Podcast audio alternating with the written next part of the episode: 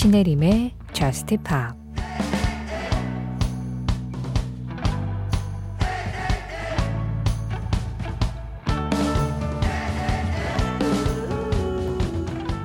우린 내일이 없는 것처럼 살아야 돼.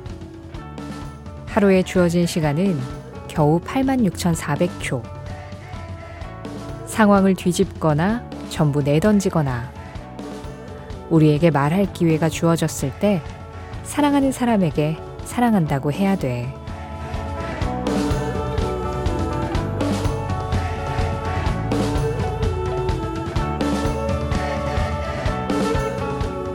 Live Like We're Dying. 크리스 알렌의 노래로 신혜림의 JUST POP 시작합니다.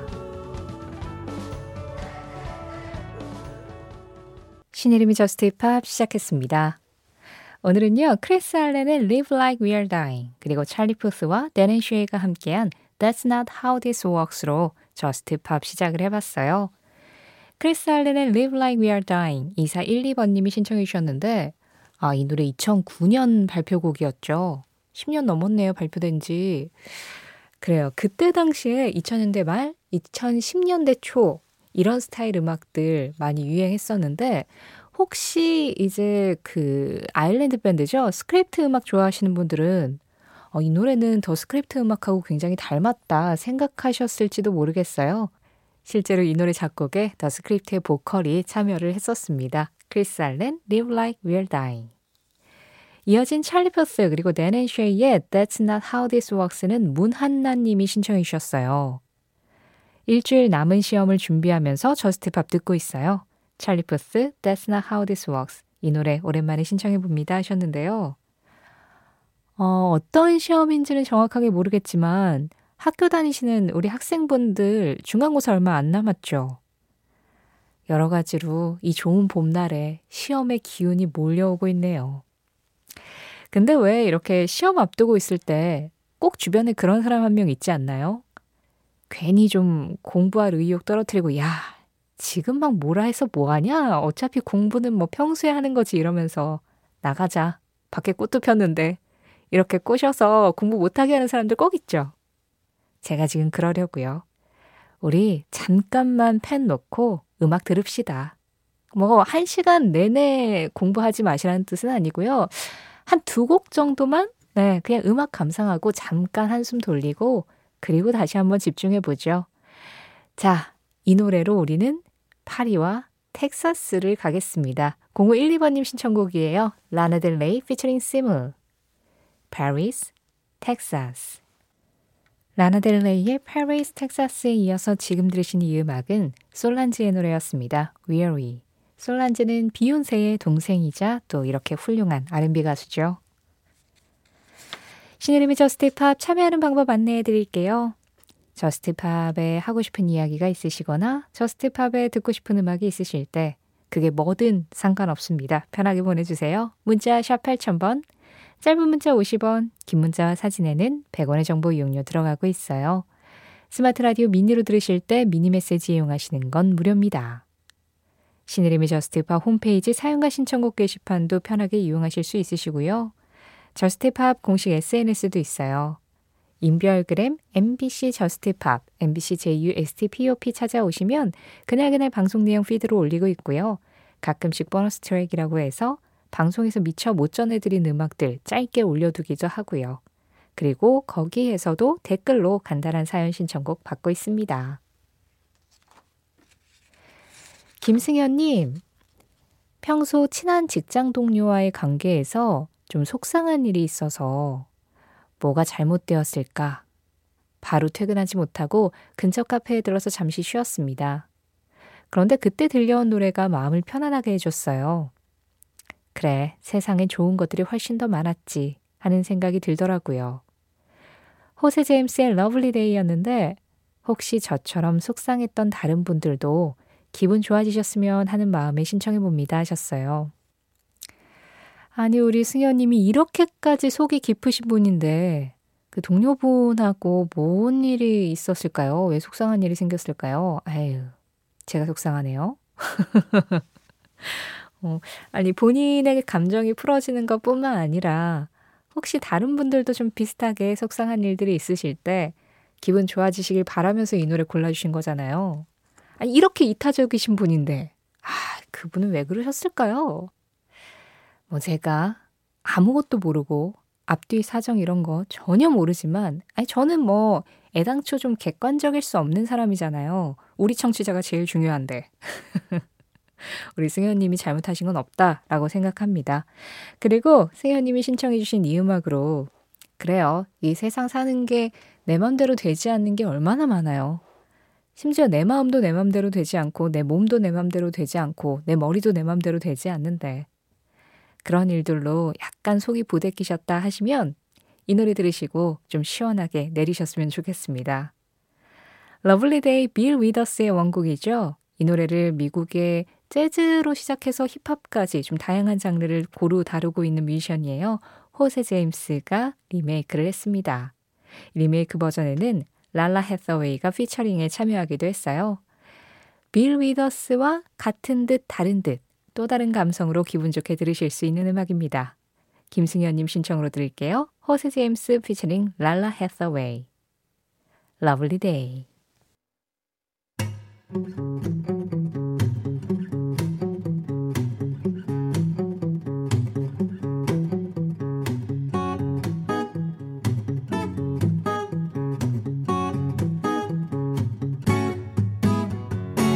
신혜림의 JUST POP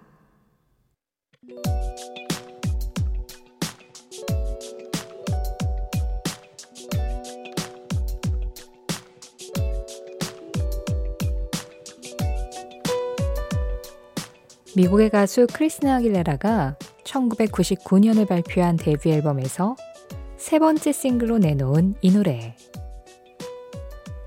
시크한 느낌의 Genie in a Bottle과 발랄한 분위기의 What a Girl Wants에 이어서 차분함과 능숙함을 보여준 발라드다. 이 곡은 원래 All-4-One이 1997년에 먼저 발표한 곡으로 영화 Space Jam OST로 사용됐던 음악. 그런데 이 곡의 작곡가였던 다이앤 워렌이 크리스나 아길레라와 함께 곡 작업을 하다가 크리스나 아길레라의 목소리에 이 노래가 누구보다 잘 어울릴 것 같다는 생각이 들어 리메이크를 제안했다. 그렇게 탄생한 크리스나 아길레라 표 R&B 발라드.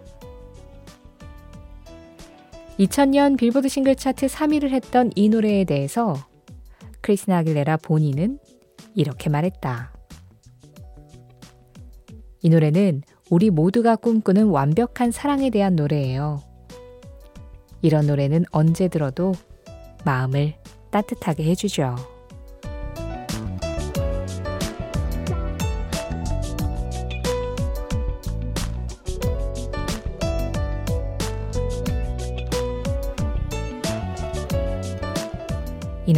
무엇일까요?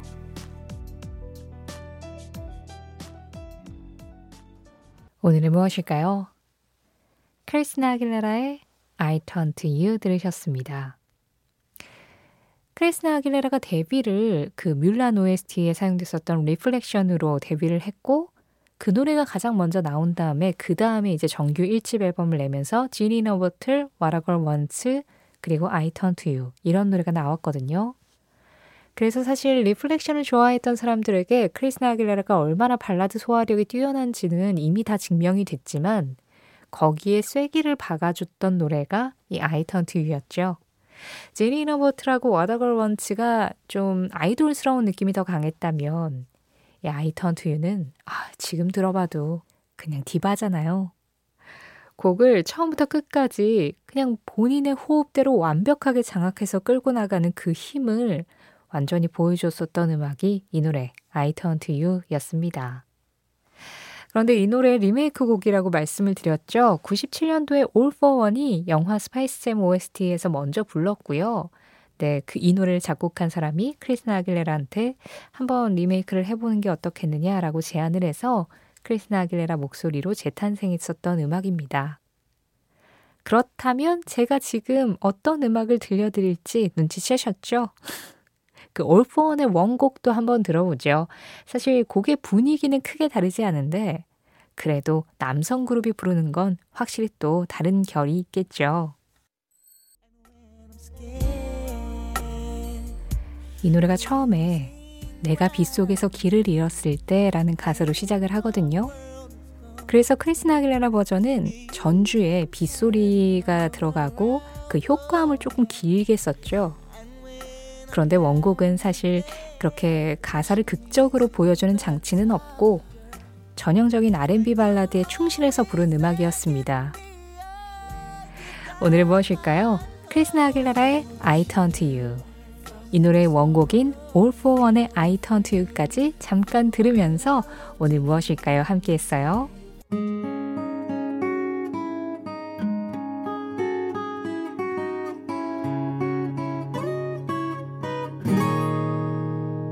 신혜림의 Just Pa 노래 두 곡이어서 들었습니다.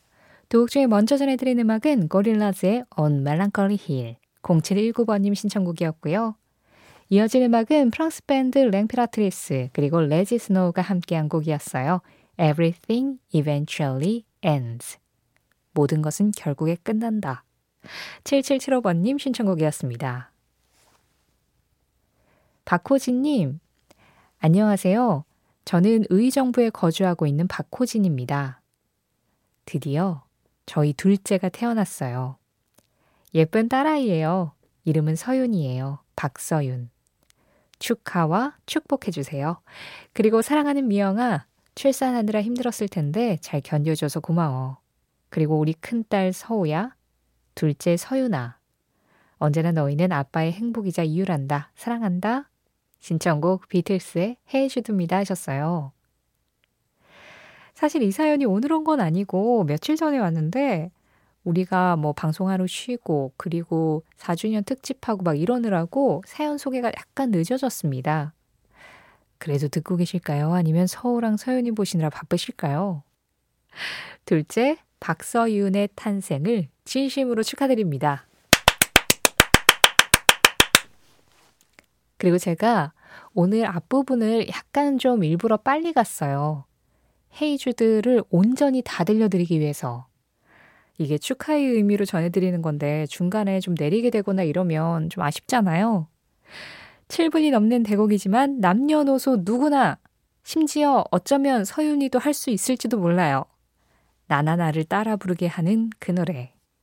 박허진님의 둘째 딸 탄생을 축하드리면서 비틀스입니다. Hey Jude. 난 그저 살아가고 있다는 것이 기쁘다.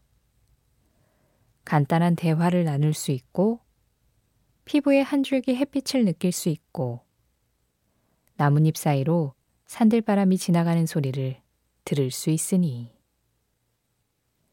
류이치 사카모토 류이치 사카모토의 한마디에 이어서 들으신 음악은 자크 모렐레 바움, 파울라 모렐레 바움과 함께한 오 그랑지 아모르였어요. 원곡은 안토니오 카를로스 조빔의 작품이죠. 게츠 질베르토 앨범에서 소개가 됐었던 작품인데 그 곡을 지금 이 사카모토의 터치로 새롭게 편곡을 해서 선보인 보사노바 음악이었습니다. 이 노래 이유진 님이 신청하셨어요. 우리 시대의 위대한 음악가이자 진정으로 존경할 만한 시민이었던 사카모토 류이치의 부고를 들었습니다. 그의 명복을 빌며 그가 브라질 뮤지션 모르레바옹 부부와 같이 작업했던 오 그랑지 아모르를 신청해 봅니다 하셨어요. 어, 오랜 시간 동안 암투병을 했었던 사카모토 류이치, 류이치 사카모토가 세상을 떠났다는 소식이 전해졌죠. 71살의 나이였는데 그저 간단하게 대화를 나눌 수 있고 햇빛과 바람을 느낄 수 있는 살아가고 있다는 것이 기쁘다라고 이야기했던 이 거장의 한마디와 함께 저도 사카모토 류이치의 명복을 빌겠습니다.